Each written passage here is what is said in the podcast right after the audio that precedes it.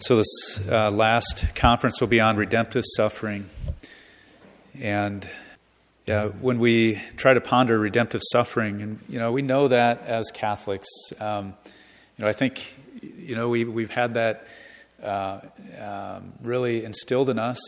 I think there's a, a great, or at least some level of understanding among most Catholics of the um, uh, the goodness, the importance of redemptive suffering.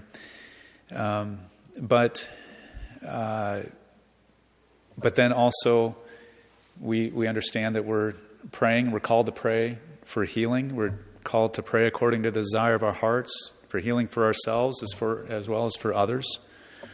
And um, Dr. Mary Healy in her book, uh, so another book I'm recommending. Okay, healing, bringing the gift of God's mercy to the world, by Dr. Mary Healy uh, healing, bringing the gift of God's mercy to the world. Uh, Dr. Mary Healy is a scripture scholar up at uh, Sacred Heart Seminary up in Detroit.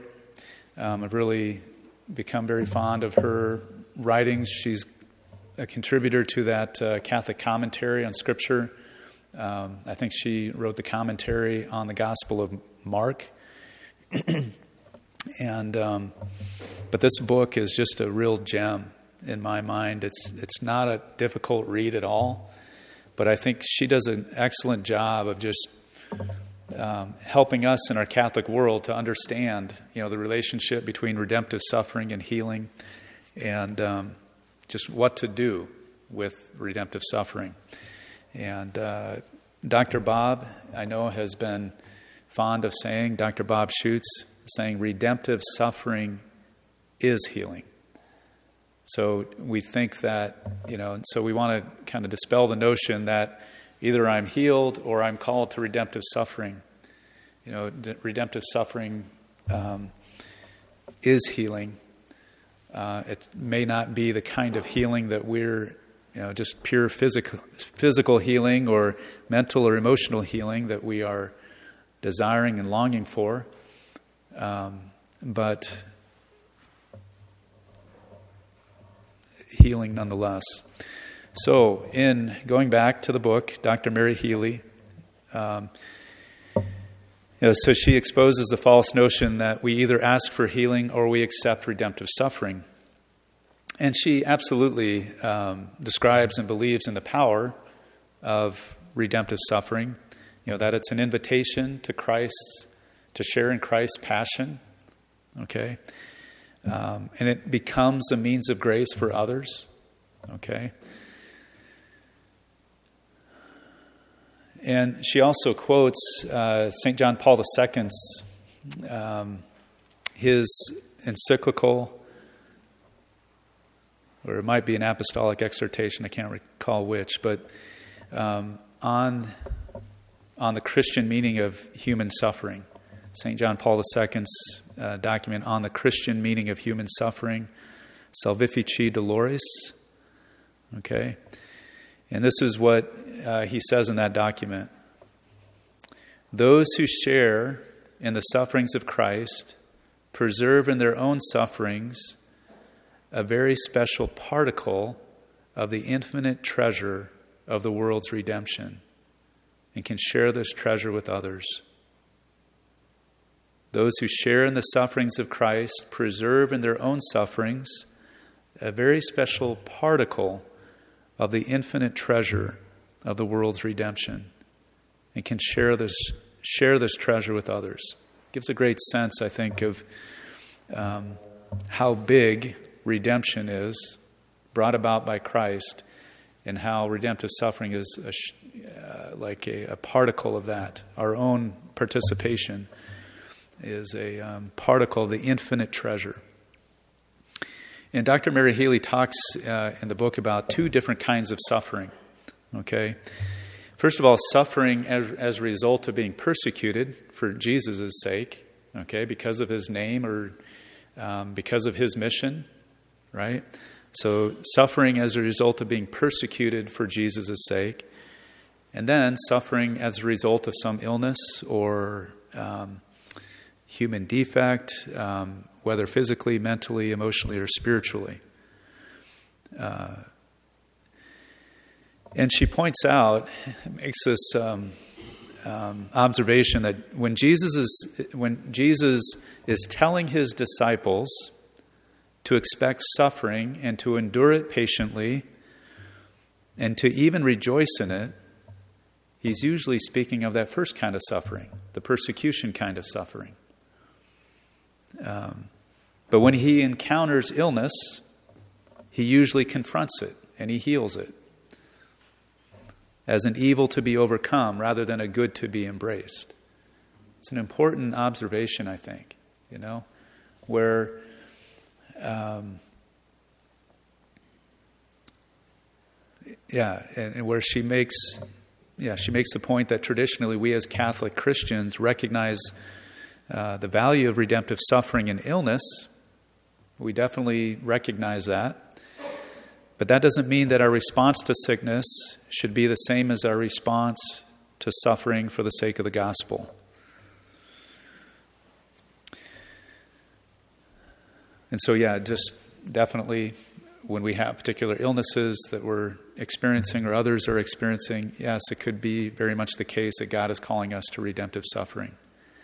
And um, a friend of mine, I don't, I've been really fond of uh, this ministry called Encounter Ministries. I don't know if you've heard of them. Encounter Ministries out of um, Brighton, Michigan. Uh, Father Matthias Thelen and Patrick Reis and company, who are very bold in, in doing uh, healing services. They did a school of healing here in June of 2018 at St. Peter's. And uh, but I remember asking him, or somebody had asked Father, or rather it was Patrick, who is a member of this ministry, you know, yeah, we're praying for healing for people, but um, what if they're really called to redemptive suffering? And his bold response was, it's not our job to figure that out. Right? It's not our job to figure out who's called to redemptive suffering. You know, God may reveal that to the individual people, to themselves, you know, that they're called to that. But on our part, our job is just to pray boldly for their healing, you know, and leave the theology of redemptive suffering to God, right? Leave, the, leave that decision up to Him. Uh, I want to continue on now with what uh, Dr. Mary Healy says about actually not wasting suffering. Okay? She says, How much wasted suffering there is in the world today. How many people are lying in hospitals or nursing homes simply enduring the pain and, and loneliness or even letting bitterness fester? If only they knew how much potential their suffering has for empowering the church's mission to bring the light of Christ into the world. Often it is because no one has told them, no one has called upon their intercessory muscle. Intercessory muscle. And she also points out that Christianity has never viewed suffering as a good in itself. Okay? Uh, because it is not part of God's original plan for us. It came into the world because of sin. And so that is why, as humans and as the church, we do everything we can to allevi- alleviate suffering as God even tells us to in Scripture. I mean, this is why this, the corporal and spiritual works of mercy are so important, right? And then she asks the question, why then? This is on page 131. She says, Why then, it must be asked, would we do so much on a natural level to heal sickness, and yet hesitate to seek supernatural healing? And so, what she's doing is she's giving us, in her words, she's giving us freedom, or God giving us freedom through her, to, um, to pray boldly for healing, you know, and, and to you know, not to allow the possibility of redemptive suffering to keep us from that. Okay? And she says, ironically, Catholics faced with illness usually have no hesitation in seeking medical treatment, yet many are reluctant to ask God for healing. They assume God must want them to suffer. They go to the doctor, but not to the divine physician. This reluctance is often based on a distorted view of God as the God eager to mete out the punishment we deserve. In reality, He is the God who is rich in mercy, who delights, delights to lavish on us the grace we don't deserve. So, and on page 132, she says, Our first response to sickness then should be to do battle against it through faith and prayer. Jesus' response to illness and infirmity in the Gospels is a challenge to our attitudes of passivity. In the sick who besieged him, who besieged him, he saw children of God who were bound up and blocked from the fullness of life God had for them. Should we embrace our suffering in love or pray for healing with expectant faith? Should we embrace our suffering in love or pray for healing with expectant faith? And she says, both, right? Both. Um, because, yeah, we're a both and and not an either or church. Uh, and so going back to, um, let's see here.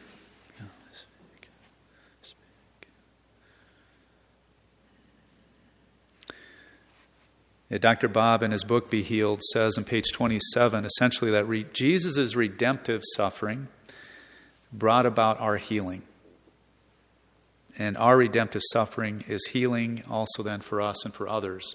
You know, so, because of his redemptive suffering bringing about healing, um, you know, we can, we can make that association where redemptive suffering is healing for us and for others. And St. Paul, in his uh, letter to the Colossians, chapter 1, verse 24, says, I make up for what is lacking in the sufferings of Christ. You know, we've heard this over and over.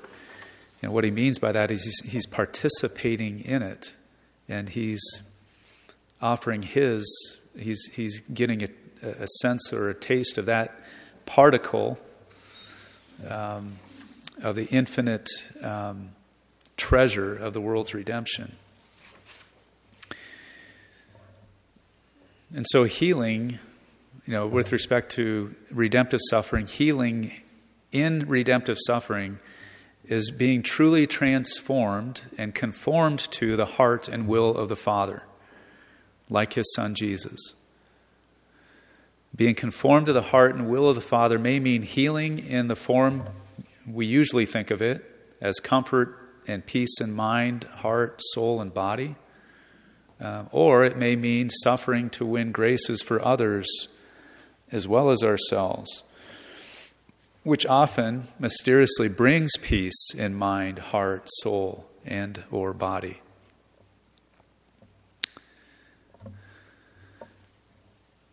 You know, I, and, and so what to do with it? What to do with um, suffering?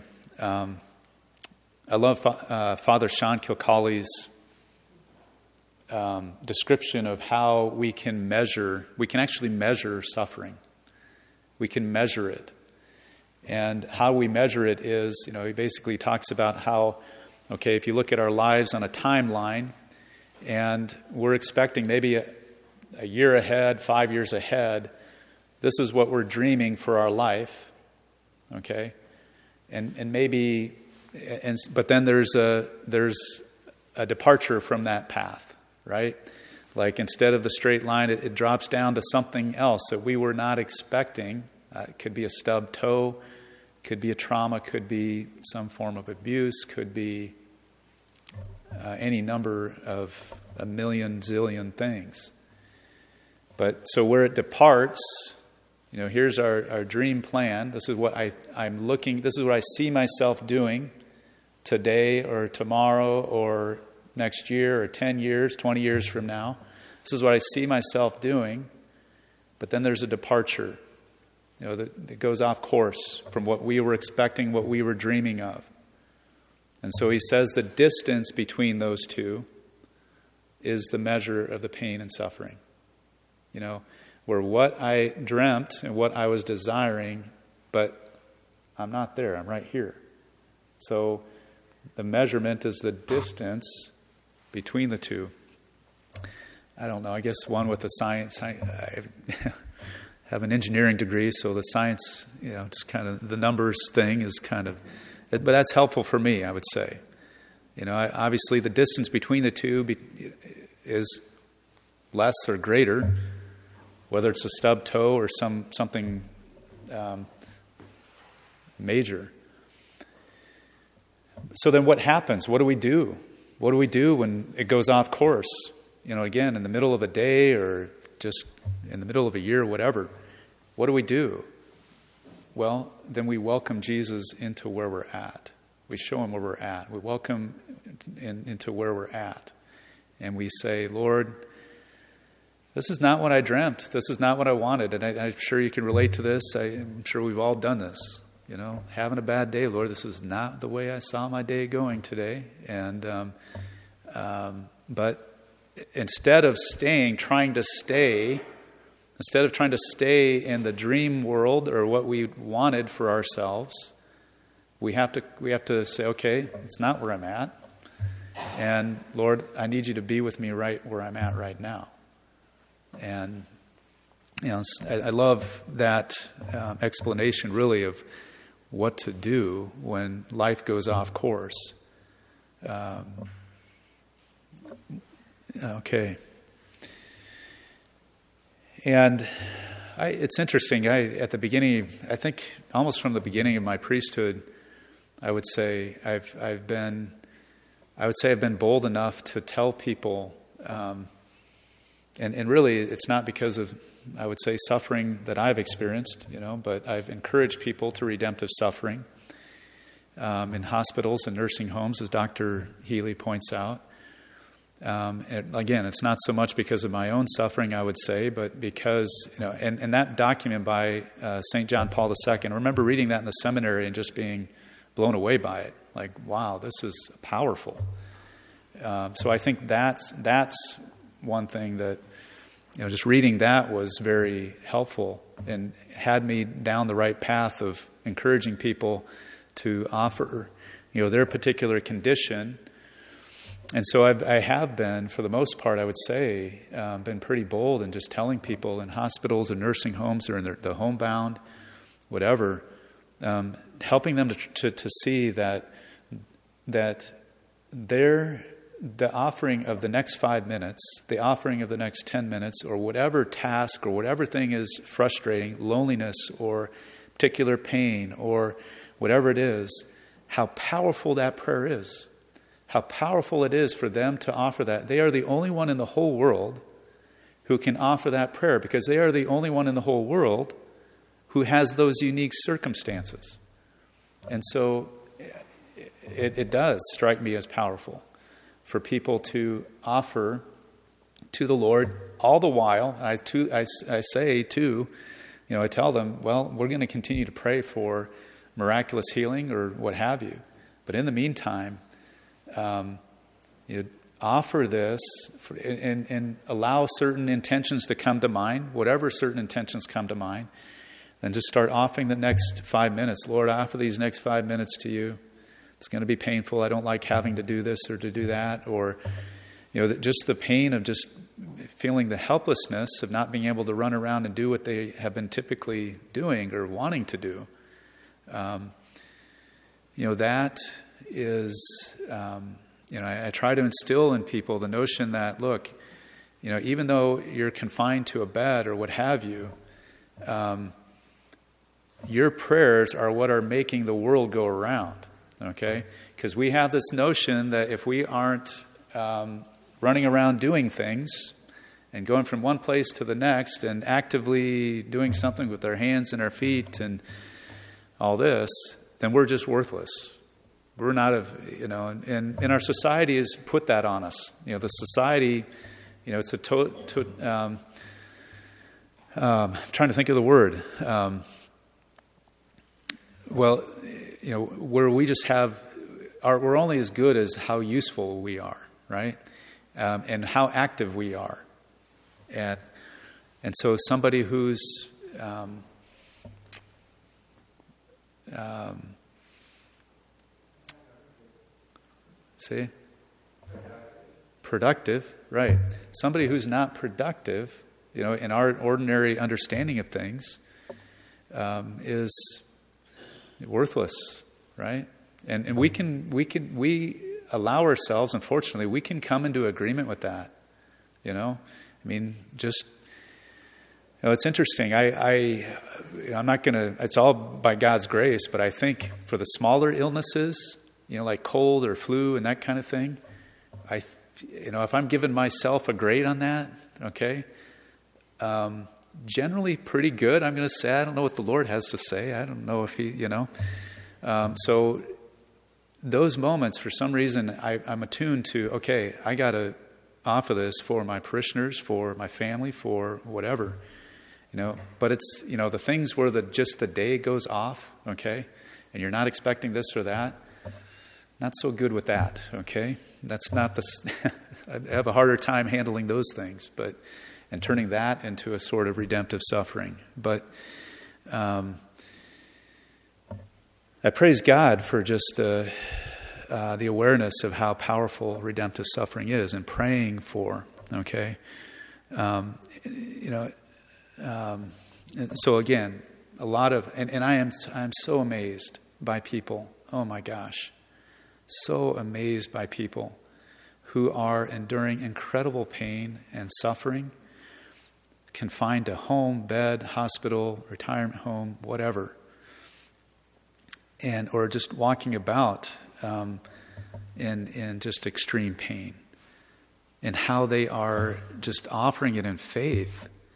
Um, oh my gosh, it's just I know you've you've either lived it or you've experienced it yourself. I'm guessing, but um, you know, that's God. That is Christ. That is Christ walking. You know, that is Christ. That is Jesus. Uh, that's His grace, um, and it's just powerful. So, a um, little bit of a shift here with this next thing I want to say. It's just really um, uh, with respect to um, you know going back to what Patrick Reis said. Um, you know, to, to pray boldly. And in fact, Father Matthias Thelen, a priest of Lansing, Michigan, you know, uh, he was he he has a saying, and I think he borrowed it from somebody I don't know, but that's what priests do. We borrow it for other pe- from other people, right? But um, he said, um, desperation plus expectation equals an invitation for God to act. So if we, if we, you know, if bringing God into the expect, into the desperation, but that combined with expectation in faith, knowing that Christ is powerful, is an invitation for him to act. Uh, maybe not the healing. I mean, no, we can't put any bounds on it. That's the. I almost went there, frankly. You know, can't put any bounds on it. But um, anyway, redemptive suffering also shouldn't be rooted in pride. You know, it can't be rooted in pride. You know, and unfortunately, um, you know, the suffering that we experience, we can begin to think that it's who we are. We can begin to identify with it, that it's who we are. You know, think of Jesus telling his apostles, okay, um, the Son of Man is going to be handed over, and he's going to be crucified, and he's going to rise on the third day. Predicted that three times at least. And, um, you know, he knew what he was going to be going through. He, at least to some level, you know, in his human nature. Um, and he uh, uh, endured the agony in the garden. Um, so he knew that, but he also knew that he was going to rise on the third day. And so it, so he didn't allow um, he didn't allow his suffering to be his identity. He knew that he's the eternal, that he's the son of the eternal Father, and uh, you know the, the promise of the Father that he would return and to heaven, and uh, they would send the Holy Spirit. So.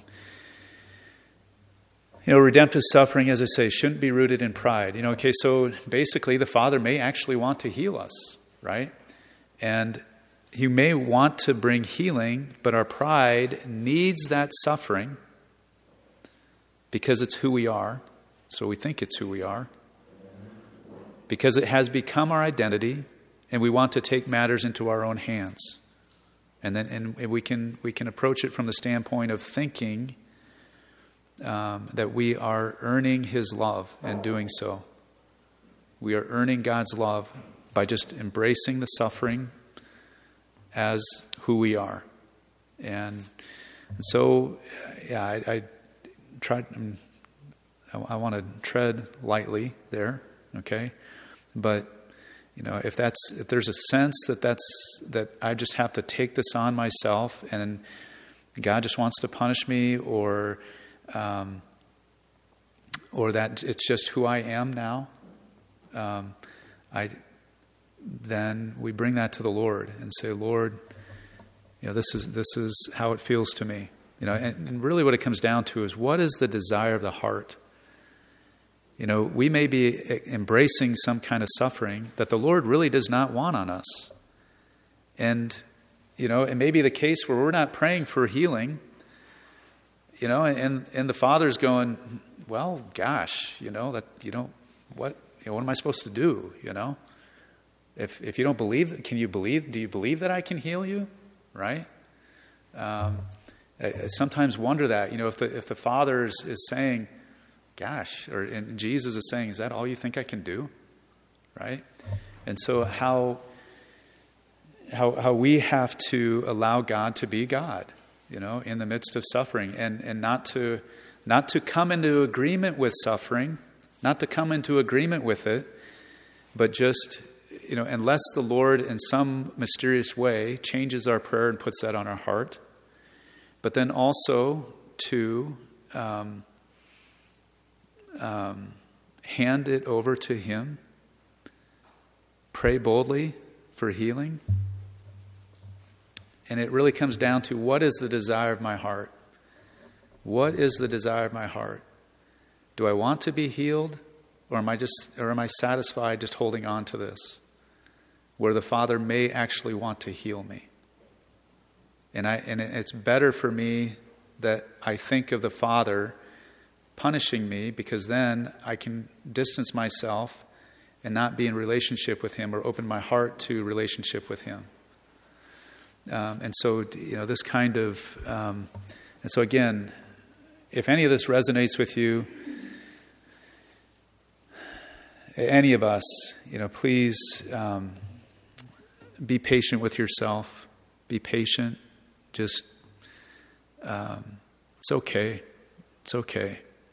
Um, just share your heart with the Lord. So, my experience of redemptive suffering,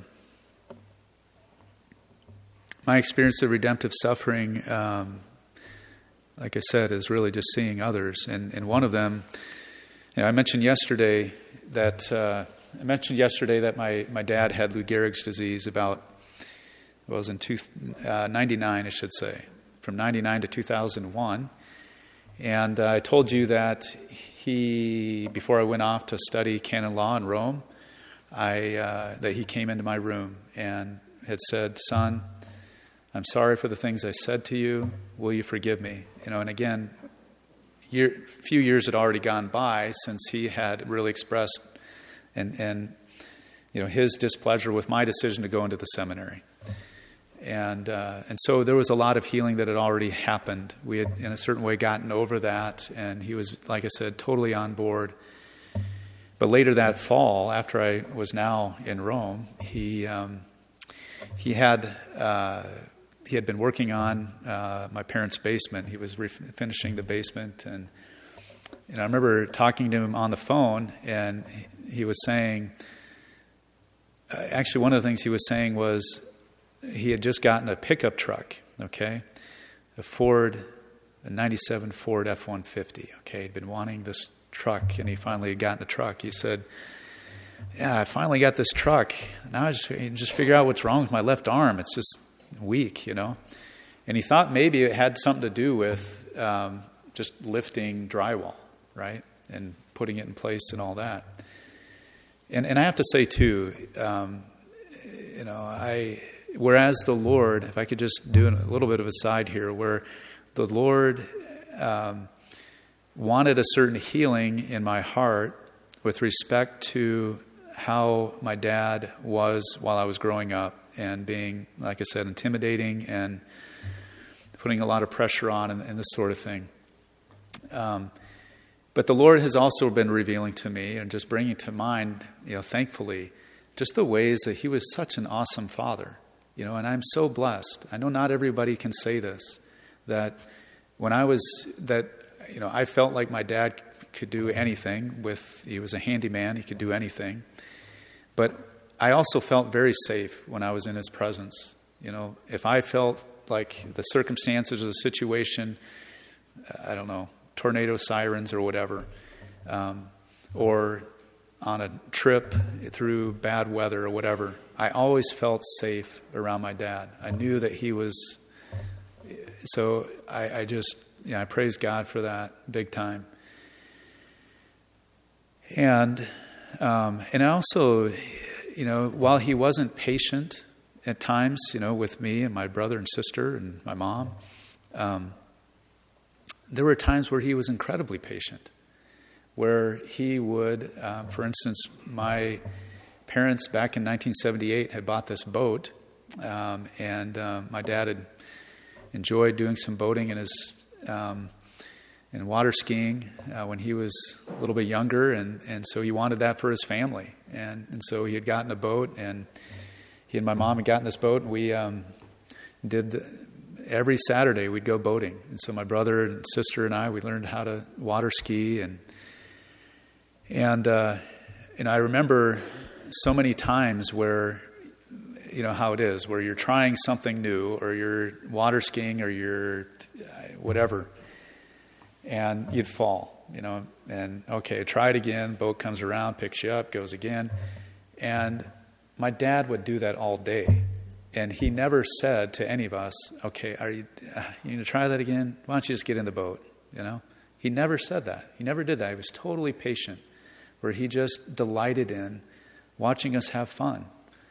You know, the fun. He he he never.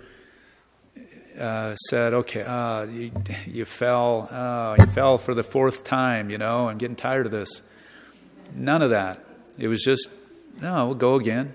You know, so I I want to I want to be clear that um, you know that that's who my dad was. You know, uh, he delighted in his in his kids in that way. Yeah, definitely tough times at, in different circumstances, but know, so I praise God for that. So, uh, November 1st was my dad's birthday, and my sister, just fast forward to um, 99, and um, my sister was looking for a gift to give him on his birthday, and she was in a, a Catholic bookstore, and um, she's looking around, and, and this book uh, called "The True Story of Padre Pio" uh, just really stood out to her, and she's, "I'm going to get him that book," and so he he got this book for my sister for his birthday, and um, you know, in the midst of you know, the weakness in the arm and all that, he was starting to read this book about Padre Pio. And it ended up being he ended up being that he had a, just an incredible relationship with Padre Pio, and just um, seeing how Padre Pio handled his redemptive suffering, how he handled his suffering, who had the stigmata, as well as being um, rejected, uh, even by church authorities and so forth. Um, but so my dad had that framework to look at his own suffering, you know, and, a kind of a, a, model to follow, if you will.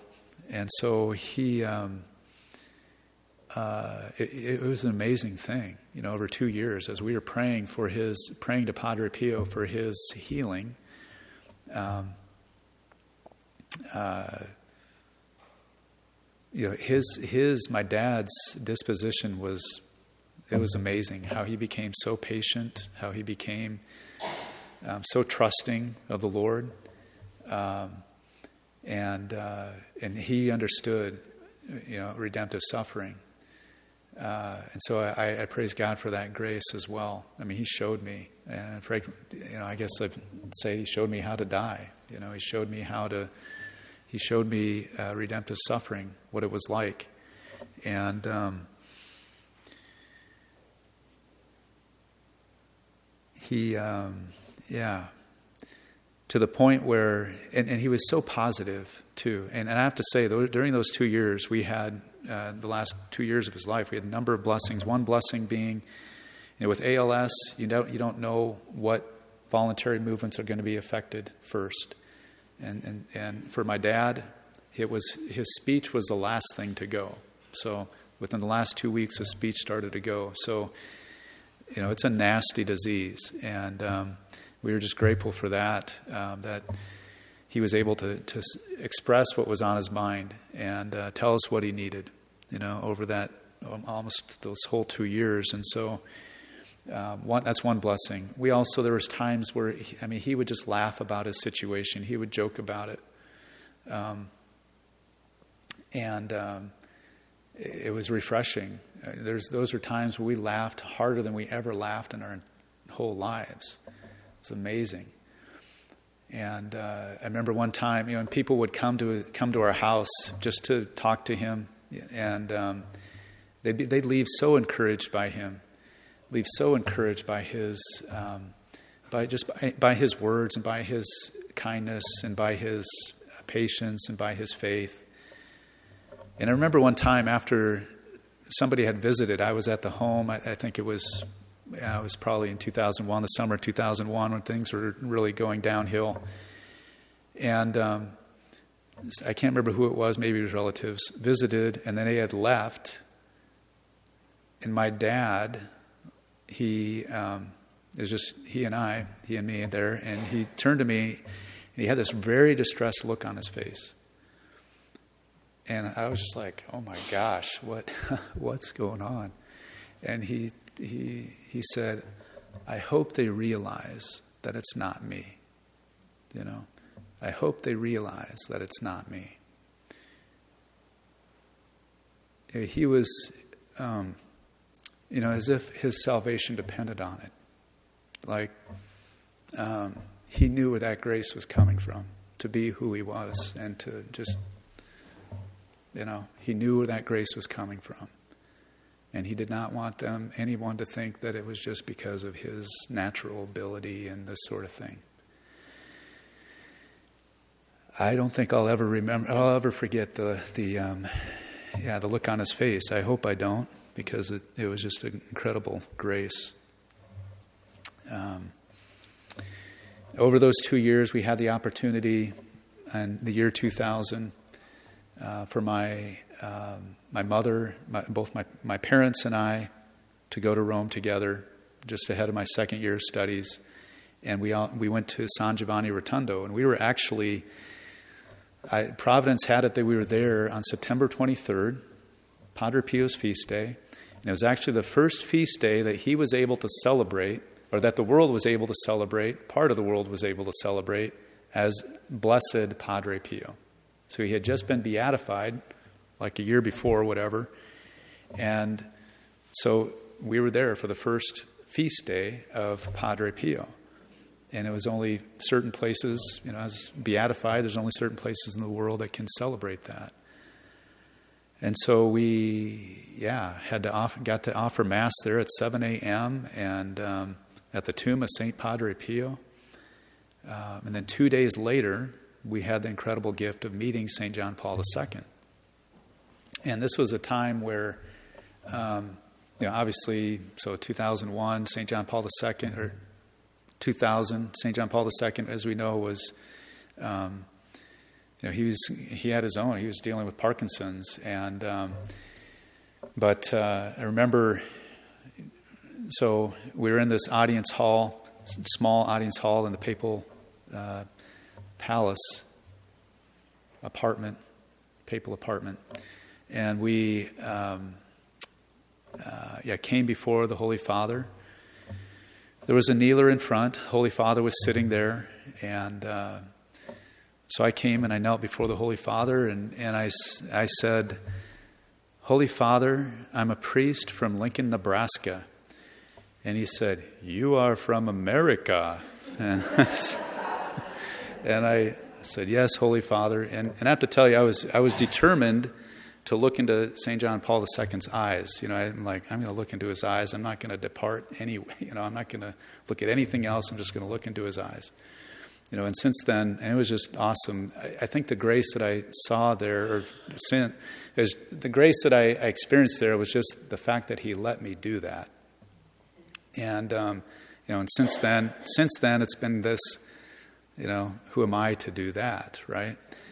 But um, so I got up after uh, speaking just very briefly to the Holy Father, and um, my parents came over to kneel down, and so I was making room for them on the kneeler, and the photographers behind me are going, "No, you you kneel down too." So somehow we got three people on this kneeler. I don't know how it happened, but one of the miracles of the situation, and um, and the Holy Father looked at my dad and said, "This is your son." And all my my dad couldn't say anything. He just nodded his head. And Holy Father just tapped him on the shoulder, and we got up, and um, that was that was our encounter with Saint John Paul II. But just an incredible grace. But you know, looking at that, you know, he had two men there who knew redemptive suffering. They were living it. They were just being who they are. They were. They knew that they were relying on God's grace I mean, that's what strikes me, and just in my story there, my recollection of things. Finally, just want to, um, on a retreat last year at the John Paul II Healing Center, uh, January of 2018. I was there for another retreat, can't, can't get enough of the place. And um, this gal, so there were 17 priests there. And this gal, uh, Kim Glass, I don't know, some of you may have met her when she was here in um, July. But uh, she said, Fathers, your wounds are beautiful. She said, Your wounds are beautiful. She said, They really are. And all of us are looking at each other like, where, where is she coming from? You know, like, what, what is she saying? You know? Uh, I know that's what was on my heart. I'm like, I'm trying to figure that one out. But, um, and so, yeah, I just, I just, yeah, I was pondering that and never had a sense of what that meant, but never really, you know, for about um, nine months until I was here at, at the retreat house uh, with Father Sean Kilcawley's Integrity, Integrity Restored intensive for clergy you know, this training for priests, um, you know, in particular in how to help people, especially through, um, you know, an addiction to uh, pornography, um, you know, and this sort of thing. And, um, but anyway, this Dr. Todd Bowman, um, at the end, gave me the answer to the riddle, or gave us the answer to the riddle in my mind, you know, that Kim had given me the January before um, now in September, I was getting the answer to the riddle, where he said, The wounds are the places where Jesus wants to be, the places where he wants to bring healing. And so that made it made sense to me. You know, and so if I could say that to each one of us here, that your wounds are beautiful. Our wounds are beautiful because Jesus died to heal those wounds. His wounds heals our wounds. And those are the places that he wants to be.